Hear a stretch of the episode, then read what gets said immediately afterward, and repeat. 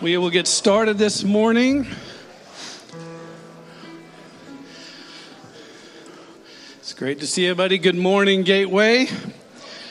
Good morning to those watching us online. We're so happy you can join us this morning to worship the Lord together. We have a good bit of announcements, so I want to get these going. A lot of things happening in the life of our body over the next few weeks. First off, we're having a children's volunteer appreciation lunch after church next Sunday. Those that are volunteers with the children already have, the, have gotten the email from Molly. But just a reminder, it's next week, Sunday the 13th. If you have not let her know yet that you are going to attend, please let her know today, just for the sake of getting enough food and for us to prepare accordingly. So, the Children's Volunteer Lunch next Sunday after church. Also, coming up in a couple weeks is our big uh, March Family Day, Saturday, March 19th. We're going to be at a horse ranch out in Wetumpka. Uh, we'll begin the lunch around noon. Free hot dog cookout, activities all afternoon.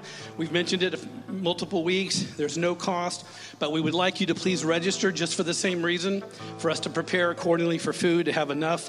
All the information and the registrations on our website at gatewaybaptist.com. Also, we're very excited again to be able to host the simulcast for Secret Church um, on Friday, April 29th at 6 p.m. We've done this for a few years now here in the sanctuary. For those that don't know, David Platt started this over a decade ago, and it's an opportunity. He had the mindset that all over the world, there's the persecuted church in different places in the world. And the context is that there's times when they had to gather in secret. They would tra- travel miles and miles, maybe hours at a time, to come together for a time to study the word, to worship and to risk the possibility of being, you know, arrested or captured. So that's the context of this. So it's six hours of wonderful Bible study. He has a booklet that we will give you uh, to go through. You fill in the blanks, and it's just a focused prayer time and Bible study uh, that we go through from six to midnight. It's just a really wonderful time of prayer and fellowship. We'll have snacks, lots of caffeine, I promise, um, and snacks and stuff to keep us going. So that registration is also required for that. There's no cost to anybody that's a part of, uh, connected to Gateway. So space is limited with the book. So the website has information on that as well. Kids, you guys excited? VBS is coming this year. We're going to do it like normal. We're very excited. Parents, we want to make you aware of it to mark your calendars. June 13th through the 17th from 9 a.m. to noon. We're very excited about Spark Studios.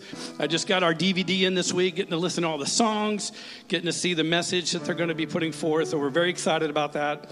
The 13th through the 17th. And we need workers, adults, teenagers. We need volunteers to help that week. It's a fun time in the life of our church. So talk to Molly Moore if you're interested in helping during that time. Also, we just want to do a reminder about the Ukraine prayer guide that's uh, back there in that corner and out here as you leave. We want to continue to lift that nation up to the Lord um, for God to intervene to bring peace for the Ukraine. Also, today we're having communion, and I just want to remind everyone that as you see, we're going to, do it like we used to do, where folks will come down two center aisles, um, rows coming in. If those that need elements, if you don't feel comfortable doing this, they're in the back corner over there and over here, and we have some gluten free options as well if you need that. So, a lot going on. We're very grateful to the Lord. Going to have Grady come up briefly to share something regarding our deacon process.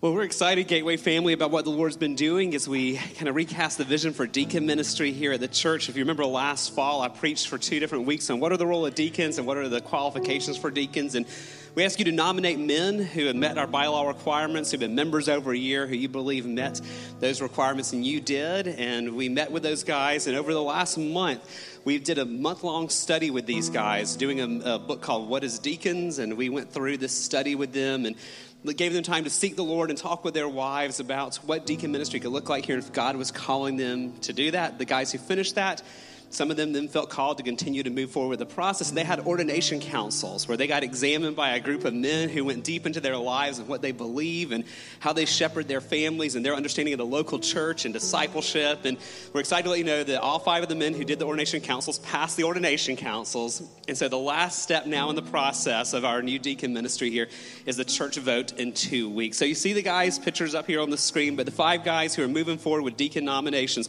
are Eric Butterfield, John Glasscock, Kyle Watley, Mike Presley, and Ron Burke. And we are so thrilled. These are men who love Jesus deeply, who love the Word of God, and who love the local church, and have such a heart to be lead servants in the church. The men who are not just going to do the ministry, but who are going to lead in building teams to equip you, the church, to do ministry. And so we're just excited about what God has been doing in our midst. We're going to send you an email tomorrow, church members, about this. I wanted to go and give you a heads up on this. So, in two weeks from today, on March 20th, there'll be a ballot vote here in the church service to elect the men you believe are called to be deacons. There's not a limit, so you can elect all five, which I hope you will. But you've got two weeks now to pray and seek the Lord. If you have questions, to talk to us. If you have questions or want to get to know these guys, you've got two weeks now to get to know them and ask whatever questions you have. But I wanted to give you a heads up that that vote is coming in two weeks, and we're excited about where God is leading us.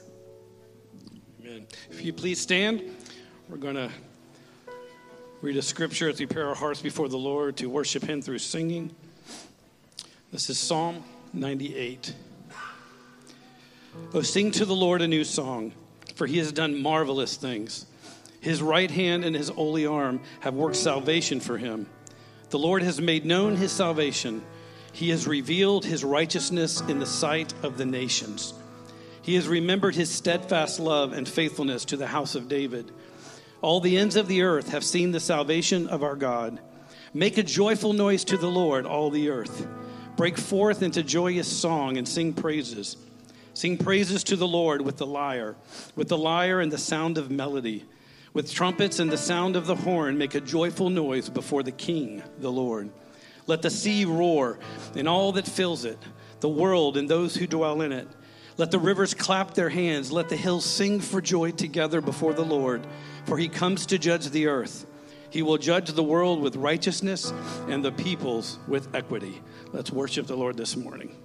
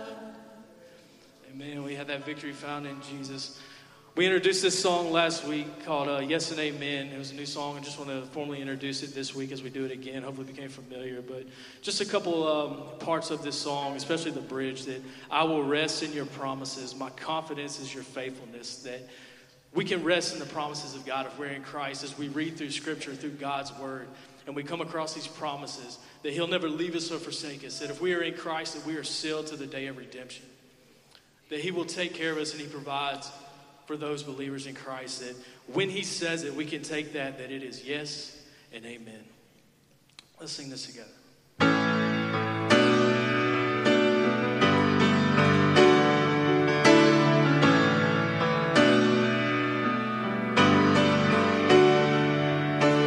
Father of kindness, you have poured out grace. Brought me out of darkness, peace.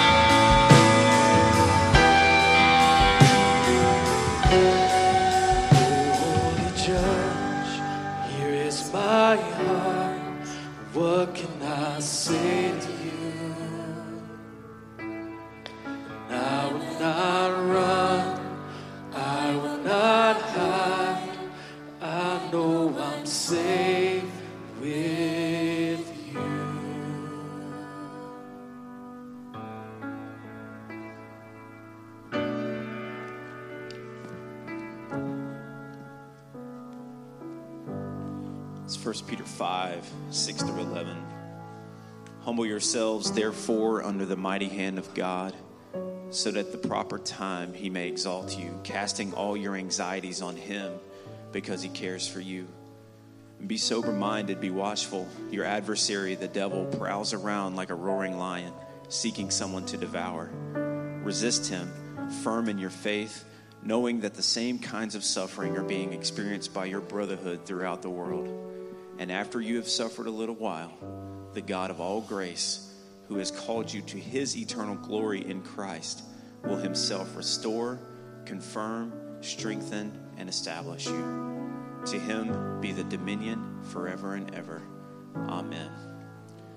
Oh, Father, we come to you and confess, uh, just as we were singing about our secrets and God and the sins that are so in us, Lord. We look around the world, we see what's happening in Russia and Ukraine and in other areas where there's great suffering, and we just we, we don't know what to do. We don't understand how it all works. And God, uh, these things are beyond us. So in these moments, we pray that rather than fighting so hard to understand things, that we would humbly come before you. This is the why we pray together for one another, is that we bring these requests to you in full confession that we are not smart enough, strong enough, or capable enough to handle anything, but you are.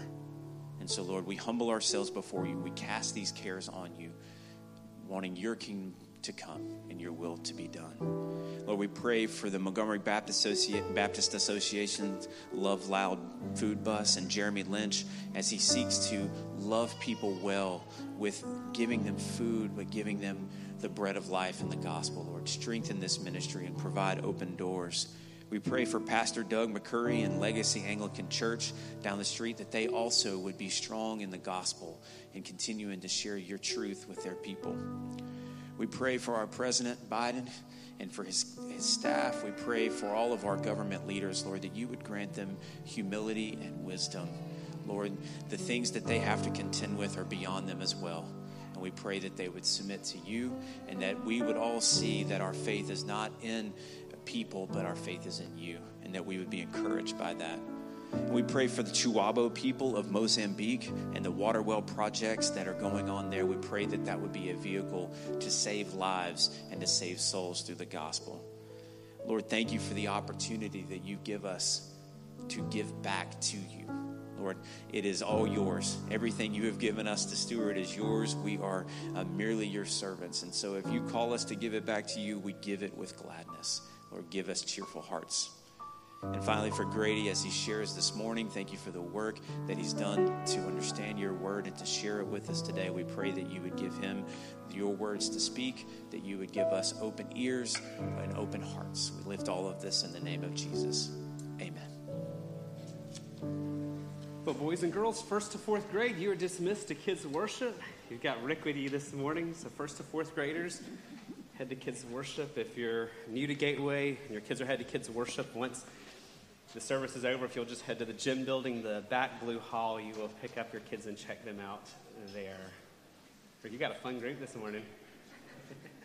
Why don't you find Hebrews chapter 4 in your copy of God's Word? Hebrews chapter 4 this morning as we continue this year long journey to be more rooted and grounded in what we believe. We come to a several week emphasis and focus on the topic of prayer. And CJ began that last week for us by showing us what is prayer. And if you remember from last week, CJ showed us that prayer is pouring out our hearts to God. And I love how he helped us see that prayer is God's delight. That God delights it, delights when we pray, that God desires for us to pray. And as we respond to God in his invitation to pray, it takes different forms. We saw last week that it takes the form of praise, of worshiping God for who He is. It takes the form of petition and asking and supplication and making our requests to the Lord. It takes the form of confession, of acknowledging our sins before the Lord. It takes the form of thanksgiving as well. And as CJ ended last week, he showed us that this is the normal Christian life. And in the words of Charles Spurgeon, he says it's the breath of every Christian. That means, friends, that your life and my life should be marked by much prayer, by responding to God in prayer each and every day as we pour out our hearts to Him and talk to Him. Now, that leads to our next question in the catechism that's guiding us this morning. We come to question number 39. And if we're to pray, the question today is with what attitude should we pray? CJ showed us last week that we are to be praying and we're to be praying in these different types of prayers. But now the question is, well, regardless of what type of prayer we're praying, if it's thanksgiving or confession, if it is just worshiping God for who He is, if it's asking, what's the attitude behind those prayers that we should be making? Now, there's a lot of text in Scripture we could go to to look at this because there's so many passages in Scripture that tell us to pray, and there's so many passages in Scripture that tell us even the attitude we need to pray with. You can probably think through examples that you know from your own study of God's Word, the passages that tell us to pray with persistence, or to pray with thanksgiving, or to pray with joy, excuse me, or to pray trusting in God. We can go through a lot of those, but I want us to focus on one text today and that's Hebrews chapter 4. Because in Hebrews 4, it shows us and summarizes for us the attitudes of which we should pray. And it really gives us two two foundational attitudes that we need to hold hand in hand as we seek to approach God in prayer. Now, before we read from Hebrews chapter 4 this morning, just a little background to the text and what we're looking at. The book of Hebrews, as we saw back in September when we looked at two different passages in this book, the book of Hebrews was written in the first century, somewhere before 70 AD. This was an early book in the life of the church. And one of the beautiful parts of this book of Hebrews is it shows us the greatness of Christ. All throughout this book, you see how exalted and magnificent and glorious Christ is. But also, this book calls us to remain faithful to Him. Even when life is hard, even when life is full of suffering, there is a call to be faithful to this one who is the exalted one, the great Christ. But one of the beautiful aspects of Hebrews is it doesn't just tell us to go be faithful to Him, go try harder, just have that white knuckle determination. The book of Hebrews calls us to be faithful, but shows us how God's grace enables us to do so. It shows us resources that God in His kindness has given to us so that we can remain faithful to Him even when life is hard. In the chapters before where we are today, there's examples in here of how the role of Christian fellowship and the grace gift of one another to help us remain faithful. There's t- examples in here of in these earlier chapters of the role of the Word of God, of Scripture, and the grace gift of God to us in that. But today we're focusing on the grace gift of prayer, how God has given us the gift of prayer so that we can remain faithful to Him as we walk through this life. Now, with that in view, as you look at these verses this morning, be looking for with what attitude should we pray. We come to Hebrews chapter 4, verses 14 to 16. Can I ask you to stand, please, in honor, excuse me, of the reading of the Word of God this morning? I'm reading out the English Standard Version. We'll also have the words on the screen for you. Hebrews chapter 4, starting in verse 14. These are incredible words, friends. Since then, we have a great high priest who has passed through the heavens, Jesus, the Son of God. Let us hold fast our confession. For we do not have a high priest who is unable to sympathize with our weakness, but one who, in every respect, has been tempted as we are, yet without sin. Let us then, with confidence, draw near to the throne of grace, that we may receive mercy and find grace to help in time of need. Would you pray with me? Father, Thank you for these words.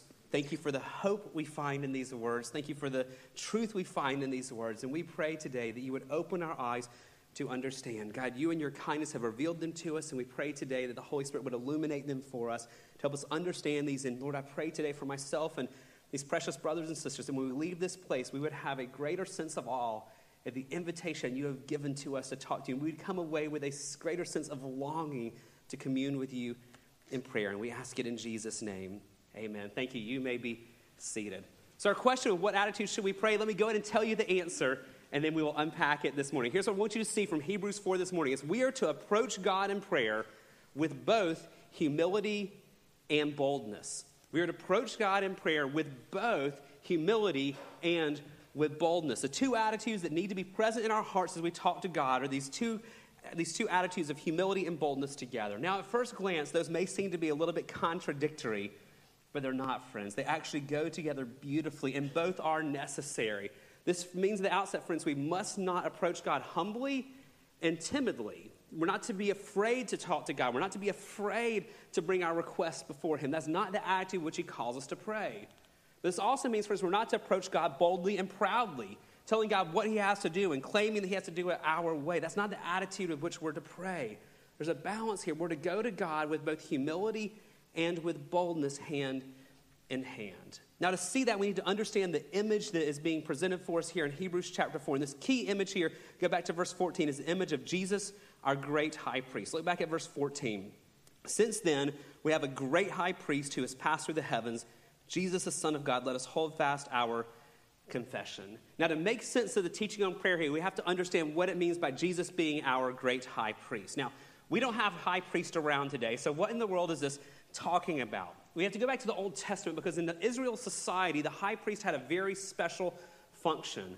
Because once a year, and only once a year, the high priest went into the most sacred place in the temple. Before it was a temple, it was a tabernacle that traveled with him. But he would go through a veil, go through a curtain to a place that was called the Holy of Holies, the most sacred place in the temple, the temple, the place where God's presence was most strong. And there on this day of atonement, once a year, the high priest would make a sin sacrifice for the people. You see this a little bit later in Hebrews chapter 9, verses 3 and 4.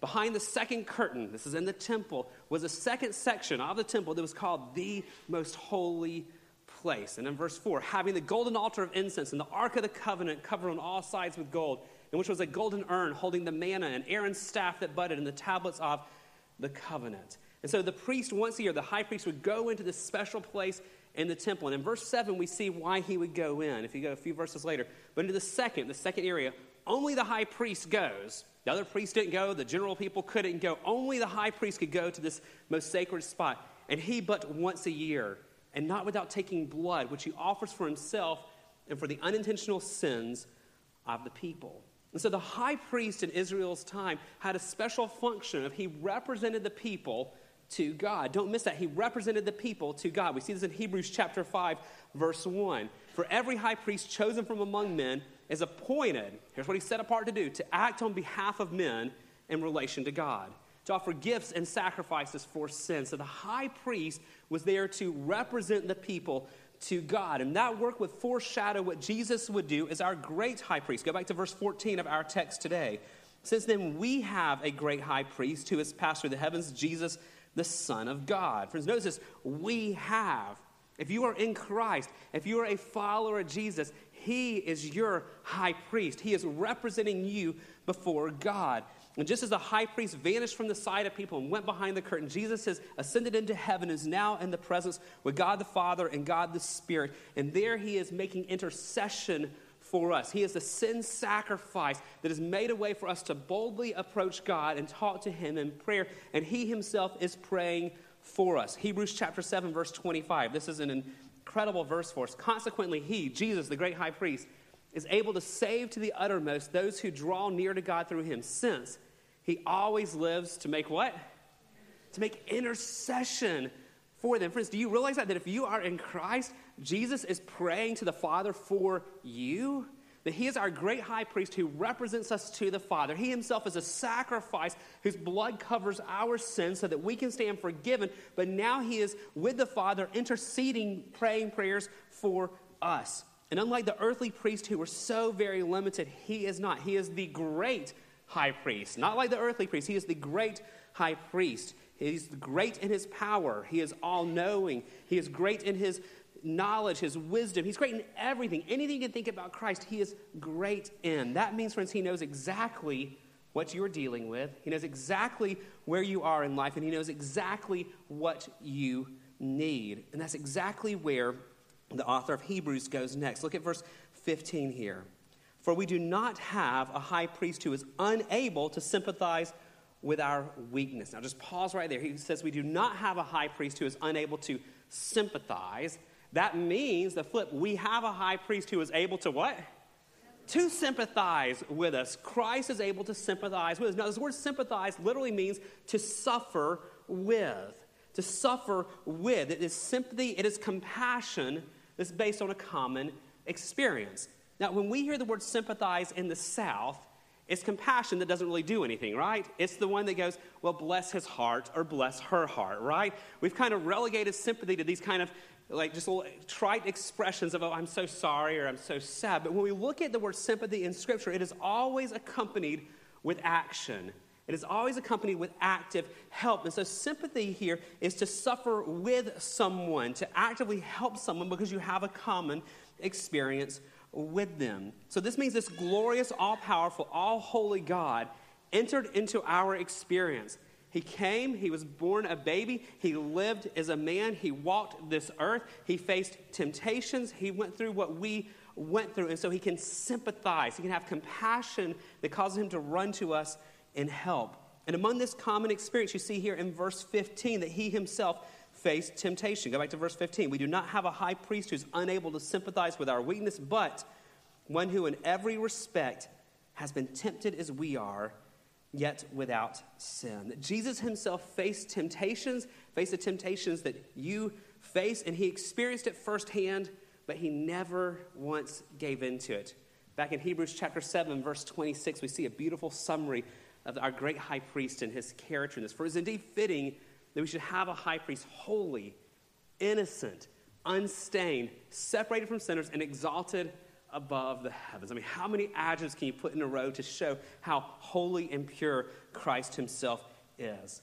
But, friends, that reality of his holiness does not make him inaccessible.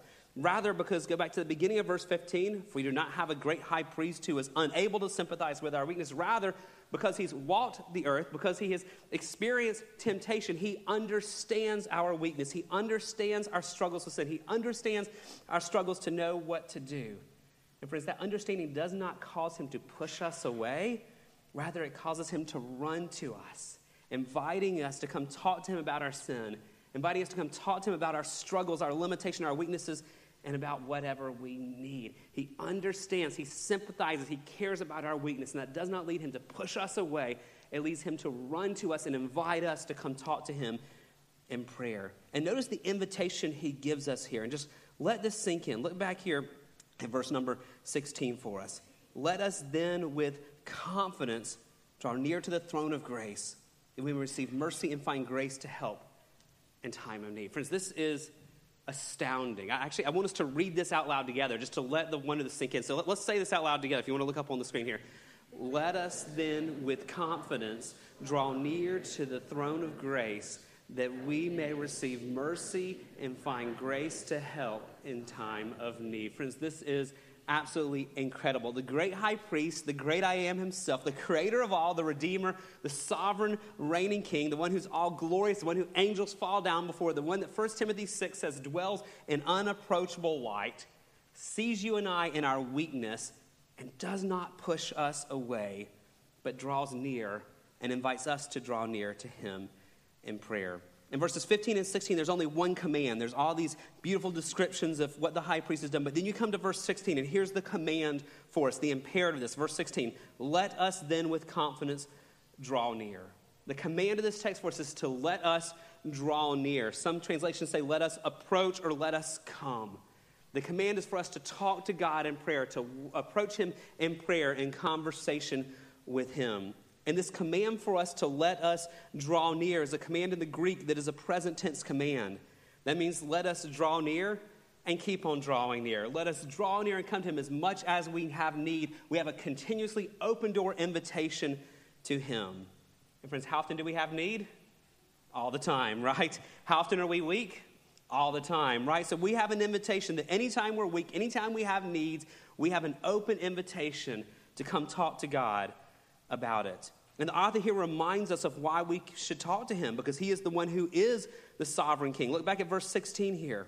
We're told to let us then with confidence draw near. What are we drawing near to? It says to the throne of grace. Now, in the Hebrew, throne was used a lot to describe God himself because he is the sovereign king, he's the ruler over all. So, this is an invitation to come talk to God himself. But notice here it's called a throne of grace. Now, some of the scholars say that means it's a throne from which grace comes. Other scholars say, no, no, it's a throne that is characterized by grace. And honestly, friends, I think they're splitting hairs over that. Isn't that basically the same thing? That the throne represents God, and God Himself is a God of grace to His people. Now, we want to be clear here God is also a God of wrath. God's grace doesn't mean everyone gets grace, right? God's grace is his attitude towards his people who've been forgiven by Christ. God is still a God who's wholly wrathful against sin. But God is God of grace towards his people, and his throne of grace means that his people can approach his throne from which grace comes and which is characterized by grace to them. One of the authors I was reading this week said it so well. He said, Through Jesus, we have come to know that the throne of majesty is also a throne of grace. I thought that was so good. The throne of majesty is also a throne of grace. This author continues It is a place of welcome, not of rebuff. It's a place where mercy and grace are freely available through the high priest. Because if you think about it, when God gives us this invitation to come talk to Him in prayer, to approach His throne of grace, notice how He responds when we do that. Go back to verse 16 here. Let us then with confidence draw near to the throne of grace, that we may receive mercy and find grace to help in time of need. That when we run to God in prayer, we find from God, from His throne, both mercy and grace. Mercy, forgiveness of sins, as He gives us, He does not give us what we deserve. He withholds the punishment we deserve. He gives us mercy. But then He gives us grace. He gives us blessing after blessing that we do not deserve. He meets our needs. And isn't that what Scripture teaches us? I love how it says in Lamentations chapter 3, verse 22 and 23. This is a great text to memorize and meditate on. But the steadfast love of the Lord, it never ceases, friends. His mercies, they never come to an end. In verse 23, they are new every morning. Great is your faithfulness. That God's mercies are new for his people day after day. That there's not going to be a time that God looks at us and been like, I have given you so much mercy. I am really tired of you asking, would you please stop? He's not like us who gets tired of doing things. He every day pours out his mercies on us, his people. Likewise, he delights in giving us grace. John chapter 1, verse 16. If you've been around Gateway, you know this verse because it's one of my favorite in all of Scripture. And from his, Christ's fullness, we have all received what? Grace upon grace, that there is no end to his grace. Again, God is not up in heaven being like, You are such a needy person. I am so tired of having to give you grace to help. He doesn't do that because he's unchanging. He delights in pouring out new mercies everyone. He delights in giving us the grace we need as we run to him saying, Lord, I am weak. And he's like, Yes, I know you're weak, and I'm going to delight in giving you mercy and grace to help you in your time of need. Now go back to verse 16 here for us here. Notice this. We're told to, with confidence, draw near the throne of grace to receive mercy and grace to help, and notice this, in our time of need. Now, more literally, what this says it is, is mercy and grace for a well timed help. It's for a well timed help. That He delights in giving mercy, delights in giving grace for a well timed help. Some of you read out of the, the Christian Standard Bible, the HCSB translation, and they translate this to help us at the proper time. Friends, this is a great reminder for us that the mercy and grace He gives us are exactly what we need at His perfect timing. Now, the clarification for us says it may not be our timing, right? The perfect timing He gives us may not be the timeline we want. It may not even be the mercy we want or the grace we want, but He gives us from His perfect wisdom the mercy and grace we need for a well timed help. So, with all that in view, let's look at 15 and 16 together and just look at how this flows, thinking about all that. We do not have a high priest who is unable to sympathize with our weakness, but one who in every respect has been tempted as we are, yet without sin. Let us then, with confidence, draw near to the throne of grace, that may receive mercy and find grace to help in time of need. Now, what do we do with that truth, friend? How does that truth that we've just been unpacking about the high priest and his sympathy and his compassion and this invitation, how does that shape our attitude when we pray?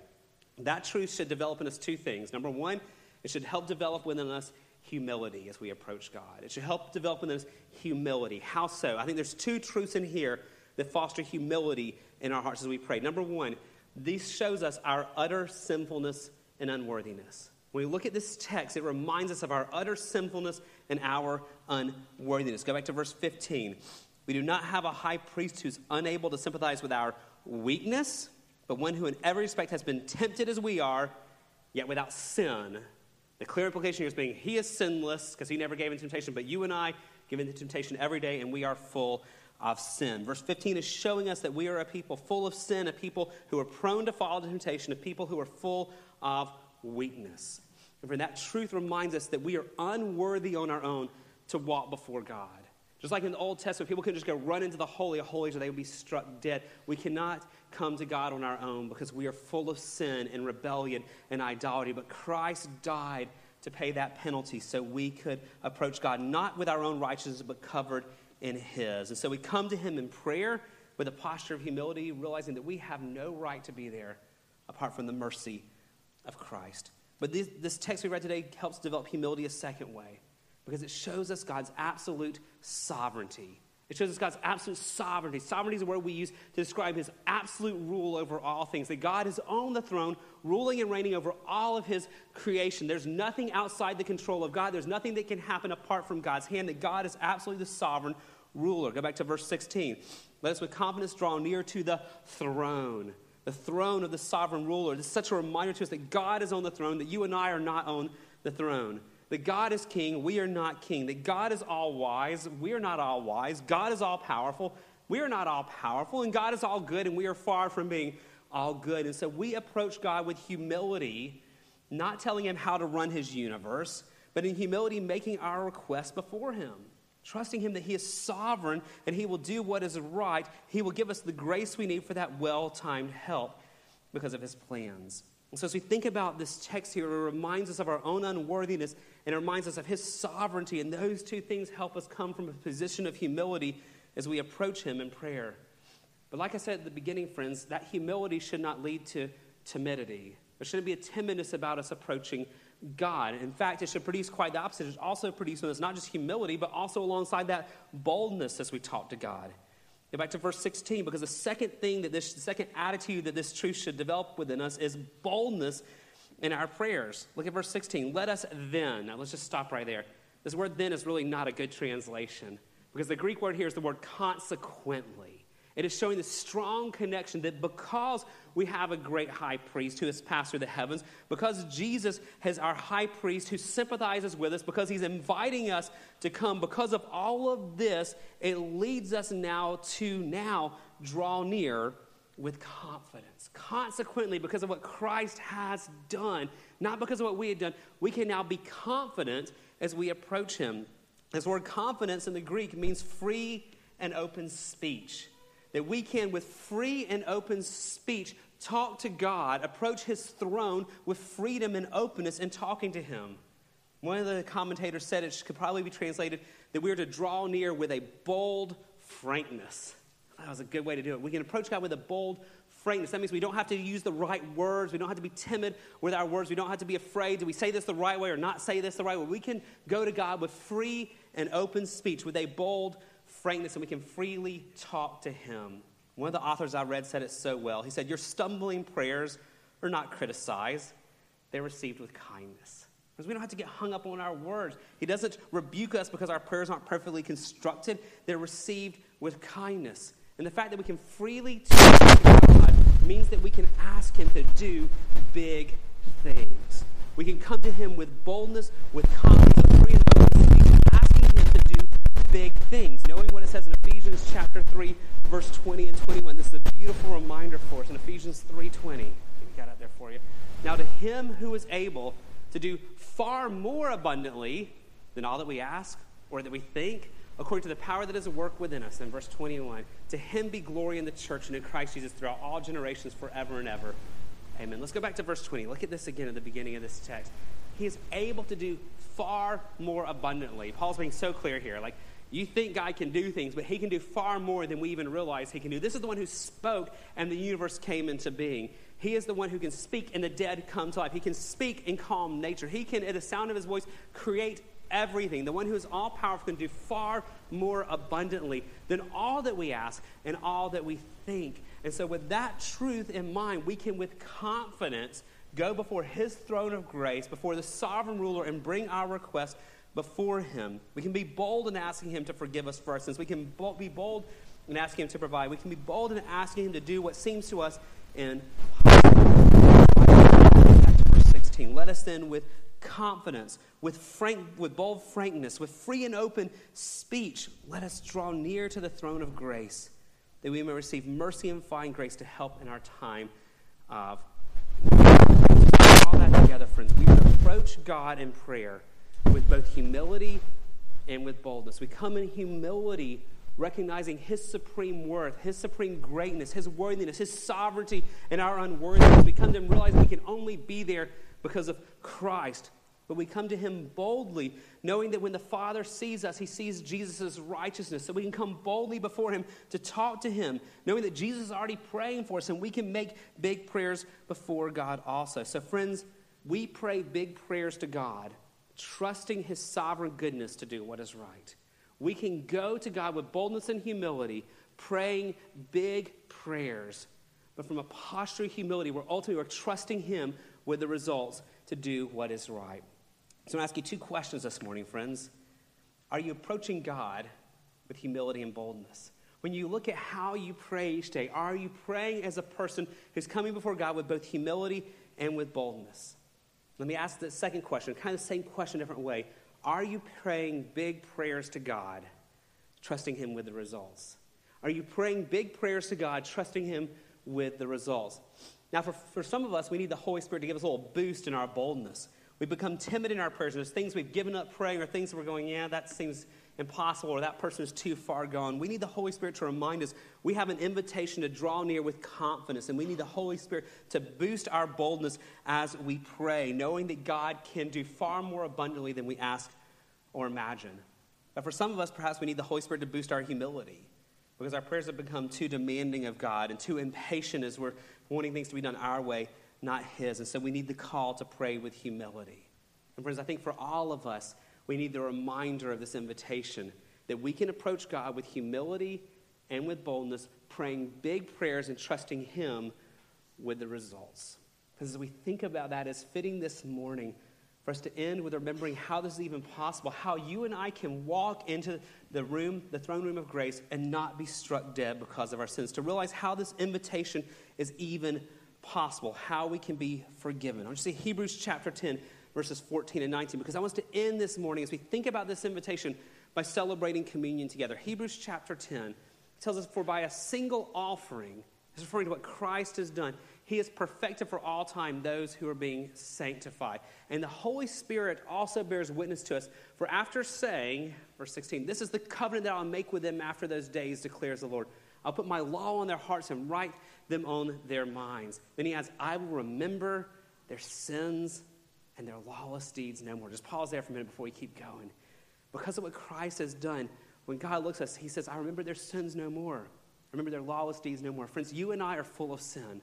We are full of idolatry. We are full of rebellion. But because of what Christ has done, because of the sacrifice he made, we don't have to make sacrifices anymore. He has been the final sacrifice. And because of what he did on that cross, our sins and lawless deeds are remembered no more. Now, verse 18, look at how it continues. Where there is forgiveness of these, there is no longer any offering for sin. Now, verse 19. Therefore, brothers, since we have confidence to enter the holy places by the blood of Jesus. And we're going to stop there. There's so much more riches in this chapter, but just stop there for this morning. That because of the blood of Jesus, we can have confidence to enter the holy place. Friends, this morning, as we think about this incredible invitation we have to humbly and boldly come before God, friends, it is only possible because of the blood of Jesus. We are unworthy, we are full of sin, but Christ has made a way for us. He was born of a virgin. He lived a perfect life. He obeyed the law that you and I break every single day. And he obeyed the law perfectly so he could go to the cross and be the perfect sacrifice for our sins. To take the wrath of God that should have been put on us, he took himself. Because, friends, a holy God cannot wink at sin. A holy God cannot overlook sin. A holy God can't be like, hey, I like that person. He'll be okay. She'll be okay every sin will be punished. Either it'll take us an eternity to bear the punishment against our infinite number of offenses against God, or Christ in a moment on the cross bears it. But God overlooks no sin. Every sin is punished. And for those who are in Christ, when Christ died on the cross, all of our sins got placed on him. So when he cries out, It is finished, every sin of ours has been forgiven. But even more so, all of Jesus' righteousness got put on us. So when the Father sees us, He doesn't see us in all of our mess and our sin, He sees Christ. So we can walk boldly into that throne room of grace to have that confidence we need to approach Him. Look at, let's put back verse 19 one more time up on the screen here.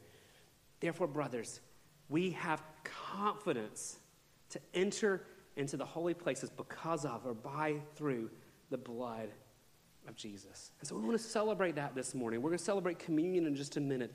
When we break the bread, it reminds us that Christ's body was broken on the cruel Roman cross as he endured agony that we can't even fathom. He was taking the punishment you and I deserved.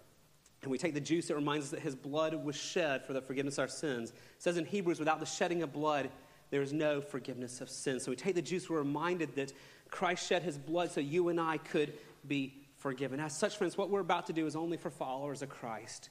If you are not a follower of Christ, if you do not know for sure that you belong to God, that you stand forgiven, that you're a child of God, not because of you, but because of His grace, then during this time, we'd ask you just to remain where you're seated. No one's going to come harass you or bother you, I promise you that. Just remain where you're seated. And if you don't believe this or think we're crazy for this, just why don't you use this time and just be honest with God about it? If you don't believe there's a God, why don't you just pray and say, God, I don't believe you're there, but if you're real, show yourself to me and see what happens. But for those who are in Christ, we want to invite you. If you know you're a follower of Christ, you are welcome to come celebrate with us this morning and to remember Christ's sacrifice. Now, in just a minute, we're going to instruct you how to come forward to receive the elements. While you're waiting to come forward, or even when you have the elements, there is no rush. We want you to take time to reflect, to remember and meditate about Christ's sacrifice for the forgiveness of your sins.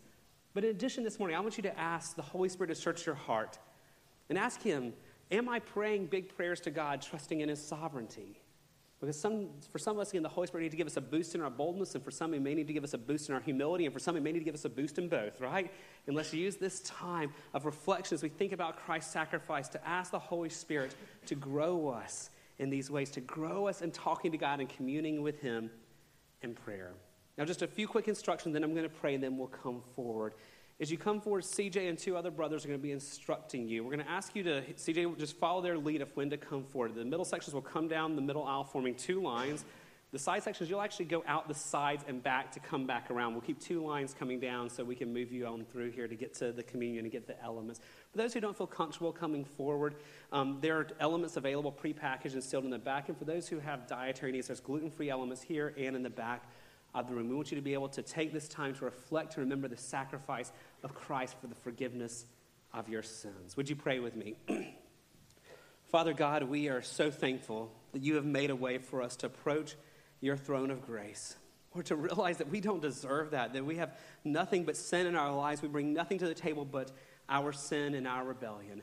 But Lord Jesus, you have made a way. You have forgiven us. When you died on the cross, you made a way for us to be forgiven, for us to receive your grace. And so I pray today for my brothers and sisters in Christ that we would treasure this. That God, as we think about the cost of, our sacri- of your sacrifice, Lord Jesus, that it would lead our hearts to a place of worship. It would lead our hearts to a place of awe and wonder today. And we ask, Holy Spirit, that you would search our hearts this morning. If there's places we've been too timid in our prayers, that you would convict us of that this morning, remembering that we have access to God the Father because of what Christ has done. If there's places we've been too proud in our prayers, we've lacked humility, would you convict us of that this morning? Would you today, even as we celebrate communion and reflect on Christ's sacrifice, would you today grow each one of us in understanding how to respond to your invitation to, with confidence, draw near to your throne of grace? Lord, we pray as you do this, that you would sanctify us as your people, that you would grow us, that you would be maturing us and shaping us in the people you desire us to be. And we ask it all in Jesus' name. Amen.